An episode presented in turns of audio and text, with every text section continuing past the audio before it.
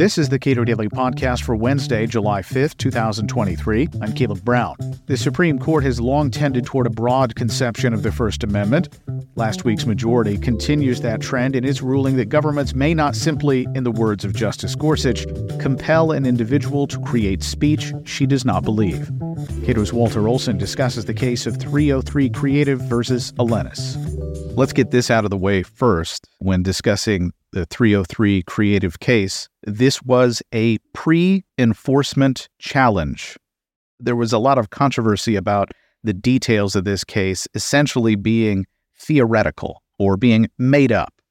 In the general run of litigation, courts are reluctant uh, at best to entertain cases that are based on fear of injury as opposed to completed injury.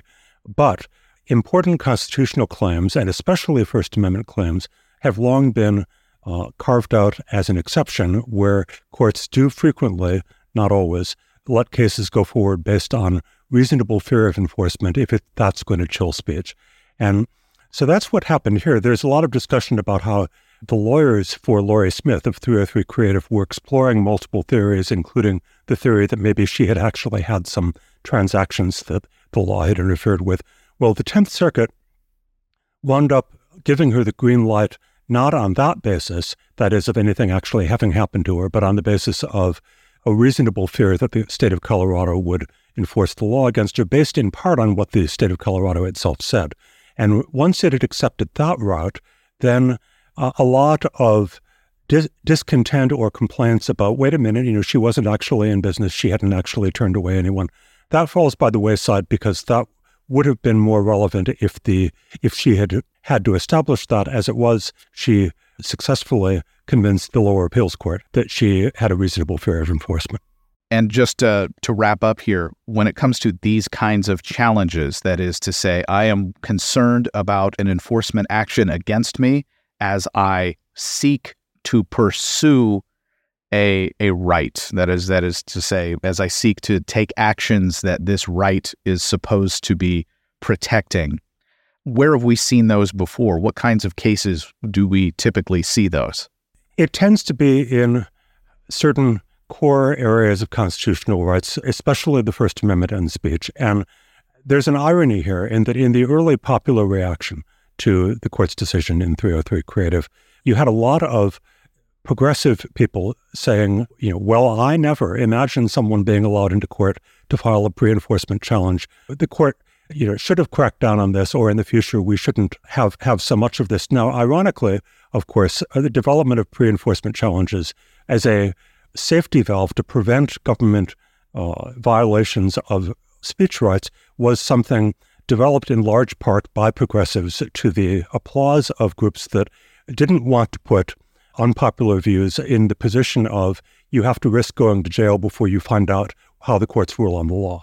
You know, that that's the idea here, and it's and there are some other areas where the the right is of is sufficiently central to the constitutional scheme that they will make an exception to the usual rule of you know if you're you're just in an ordinary sort of case involving regulation of your land or whatever, no, you have to go ahead and take the risk of being subject to the penalty. They're not going to give you an advisory opinion. But, you know, First Amendment, we have to hope that the, the public catches on here because if for some reason the courts listened and did away with or sharply limited First Amendment pre enforcement challenges, it is progressive objectives that would suffer most. You know, it, that would be a, a great opportunity for censors to come in and suppress a lot of political speech. So let's talk about the substance of the case. Uh, in previous cases like this, in, in particular, the Masterpiece Cakeshop uh, case where a man was more than willing to provide cakes, sort of off the shelf cakes, to for gay couples who were planning a wedding. This was a case that was not about religious exercise. This was about free expression. This was expressive conduct, as it was called.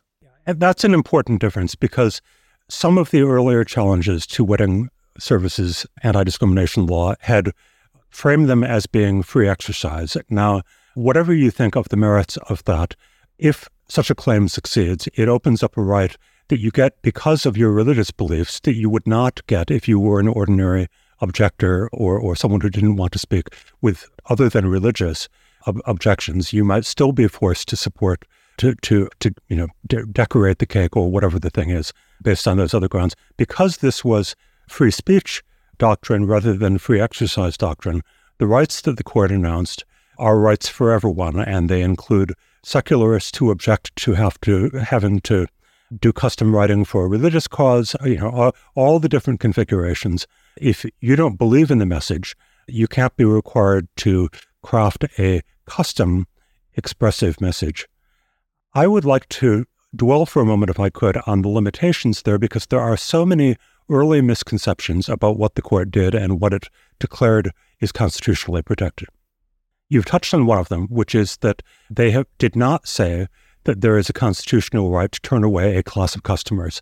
Uh, and most of these cases are teed up so that the person says, I'd be happy to serve this gay couple if they wanted a birthday cake or whatever. Uh, the court made very, very clear that it is not creating constitutional protection for someone hanging a sign out saying, you know, no X need apply. It is the message, which again, she's entitled to not create this message no matter who asks for it. It could be, you know, the, the mother-in-law of the couple or whatever. And, and that is, it, it's, it's a protection against having to craft the message. Secondly, customization versus off the shelf is very important. The court did not announce protection for, and probably on this record would not protect anyone who refused to sell something in stock, like you know inventory at a shop, or let's say that she had a website design service, which was plug and play, and the couple getting married put in their own words, and then the site just emerged based on their specifications unlikely, in my view, that the court would view that as at all protected because it would not be forcing Smith to say anything. She would be providing a mechanical way of their the, the customers to express their own message, and so she probably could not rely on this case. So there's a lot of fascination with wait a minute, can't anyone call their work expressive and creative? You know, can't a you know, chef do it for his appetizers, can't a limousine driver do it for the way that they turn a, a, a corner particularly elegantly? And there's several answers on that. We, one of which is that the line between speech and non-speech is not new. It has been very extensively litigated over decades because speech being protected, a whole lot of people would like their own particular activities to be called speech. And we know from all this litigation that despite the cases that might make us smile about nude dancing and whatnot, you know, the courts do not mostly go crazy. They mostly recognize that most services, in fact, the overwhelming majority of things sold on the market are not expression. And that's why, again, the court did not recognize, and there is no particular reason to assume that they have to logically recognize a right not to participate in advancing someone's ceremony. This has been another of the big case, grounds for these wedding services objection cases, which is my religious conscience won't let me participate in advancing what I consider to be a bad ceremony. Now, notice that if that were accepted, that would apply to the chauffeur. It might apply to the chair rental place. It, you know, my, and and the courts generally, even the conservative justices, uh, have not gone along with that. They have instead seen as a more logical line speech. If your chair rental is not speech, and believe me, it isn't, then your mere wish not to participate in a ceremony doesn't get you anywhere under current precedent. How tactical was it by the Supreme Court not to engage? You've sort of alluded to it, but it seemed fairly tactical by the court to say, we're going to do this under this more general view of expression than religious freedom. I wouldn't use the word tactical simply because it's just the way the Supreme Court operates. A case will be petitioned for their review, and they might be offered five or six different issues to review and second guess. And it's very common for them only to pick the issue that they either feel like resolving based on how other cases have developed, or which they believe to be particularly well presented by this particular case. Perhaps the facts have been stipulated that make it easier to reach the issue, or perhaps, and here we do get into the tactical, you know, perhaps they view the fact situation as more sympathetic toward the side that they expect based on where cases are heading. You expect to win, but but for whatever reason, I would just throw in the observation that had they instead taken this case or a case like it on free exercise grounds and then approved it for free exercise, there'd be something for libertarians to be very uneasy about, which is that people with religious objections to speaking would get a right that people with non religious objections, perhaps to saying the same thing, would not have. You know, is that disturbing? Well, we can have a separate discussion of that. But when it's freedom of speech and compel and the court's line of compelled speech cases, nothing to do with the religion clauses, that inequality is not there. It, it does mean that everyone is being given the same kind of right. It means that the secularist person who doesn't want to write a, an essay advancing someone's religious views as part of creating them, a website for them, they are just as protected. So I'm imagining Team MAGA, for lack of a better term, coming to some business that chooses clients and saying, hey, we want you to do some graphic design work for us, advancing the candidacy of Donald Trump, of Ron DeSantis, of somebody who they might find abhorrent. And it seems to me that this case makes a much broader claim on behalf of individuals to be able to say, I, I cannot be asked or I cannot be tasked with creating something special for you guys because I find what you're doing so objectionable. Again, I would rephrase that to be I cannot be tasked with having to create your guy's message. Again, if you come and request something completely neutral, you know, maybe, maybe I do have to, to, to have that. I, it should be mentioned for clarity that most public accommodations laws do not make political belief one of their protected grounds, but in principle, they could. There might even be one or two that do. That that is beginning to creep into employment discrimination law, a politi- no discrimination on the basis of people's political beliefs. And so it wouldn't be too surprising if it made it into public accommodations law, at which point you would have a fully ripe, you know, do I have to create speech? Do I have to write a song if I'm a songwriter? Do I have to write a speech if I'm a speechwriter? Do I have to do a voiceover for a candidate that I believe very harmful to the country? In the meantime, I chose the religion example because religion is typically a protected category, and therefore being asked to create that speech or that song for religious views that you find odious is very much something that people could face under current law. No change needed. And the and the again the court's decision protects people from that obligation. And I, I would like to note that I will do voiceover for people that I don't like, but you will be charged the people I don't like rate. even though you have such a distinctive voice that all the rest of us can keep track of you doing those ads. sure, that's fine. That's fine. I don't mind that. So, uh, I guess what's what is next along the? It seems like this is a a, a big deal that it forecloses a lot of regulations in states that would like to compel people to create things that they otherwise would not do. What what is the lo- is there a logical next step for cases in this area?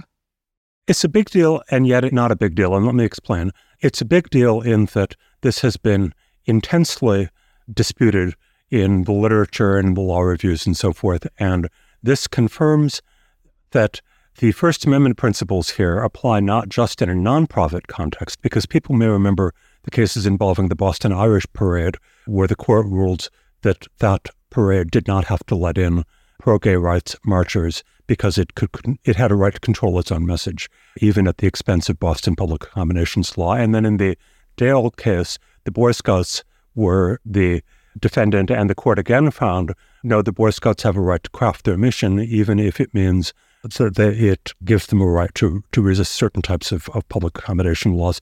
Well, this was the first time that it crossed over to a commercial context. And I think both the dissent, which sees this as pretty significant and devotes a fair bit of time to, you know, to trying to disprove it, and also the majority. You know, Gorsuch for the majority makes points that I find really unanswerable, which is that most of the important persuasive speech in the world is done as part of a commercial exchange, and that ruling out First Amendment rights for this category would mean that you would lose First Amendment rights for you know, conventional publishing and conventional broadcasting, you know, advertising supported, you know, web, web and and on and on and on. Some point out that, in a way, this is an extension of the case from years ago, uh, Tornillo versus Miami Herald, in which Florida had the bad judgment to pass a law. I know that sounds like a recent phrase, but it's actually an old, and it's an old phrase. But Florida had the bad judgment to pass a law saying that when newspapers criticized someone, they had to run a reply piece by that person defending their their reputation. And the uh, the court said no. You know, newspapers may be commercial entities. We may allow them to be regulated for you know various other you know minimum wage and various other things, but that does not mean that a state can turn them into common carriers for their actual editorial content. So Tornillo is an interesting precursor of the fact that yes, this stuff does apply in a commercial context too. You don't lose your rights just because money is changing hands. And that that's an important thing. So uh, years ago, Austin Bragg and I produced a, a, video about alcohol regulation in the Commonwealth of Virginia and the degree to which businesses can advertise, for example, drink specials or you know items that contained alcohol that could be sold during a happy hour or something. So I wonder it and and it seems this, the state had no problem allowing this type of restriction on on that type of advertising. And I, so I'm wondering if this case also has some imp- broader implications for the protection of commercial speech. There is a side issue in this case, which the dissent particularly picked up on, which is that the Colorado law also includes some regulations as to what businesses can say regarding what types of business they will accept. And the majority didn't find that important and didn't really treat it on the grounds that Colorado itself had said that its law stands or falls together and that if the main part is struck down, it's not going to defend the, the other part. But suffice it to say, advertising is in this kind of halfway house where the courts have acknowledged that it gets some First Amendment protection, but at the same time, they also don't hold that it gets as much as speech with a non commercial purpose. So when it gets to 303 creative, the court did not really move the ball on the question of what speech she can engage in to promote her business, if you see what I mean. She might still be subject to some regulations there that would not apply to her speech once she was on a job and and you know didn't want to say anything that she didn't sincerely mean. So advertising is left in a bit of limbo. And I have written about how uh, there are real dangers in allowing government to do some regulation with relaxed First Amendment standards on the on discussions of who will be hired and so forth. Because in one of the other cases, Sweet Cakes by, by Melissa, another of these wedding services cases, the business very much in the 303 creative position, had gone on national media to say, you know, here are our religious objections, here's why we feel we can never do this. And the state of Oregon had then construed that as being like hanging out a sign in their window saying, we will discriminate, and said, you violated these additional provisions and your penalties are going to be higher because you went on talk shows uh, to say that you have religious objections. Now, at that point, you really are yes, uh, directing penalties toward pretty classic First Amendment speech. So, you know, it, it wound up getting resolved without high court review, but those cases lie in wait for when some enforcers get aggressive about, again, public discussion of commerce. Walter Olson is a senior fellow at the Cato Institute. Subscribe to and rate the Cato Daily Podcast and follow us on Twitter at Cato Podcast.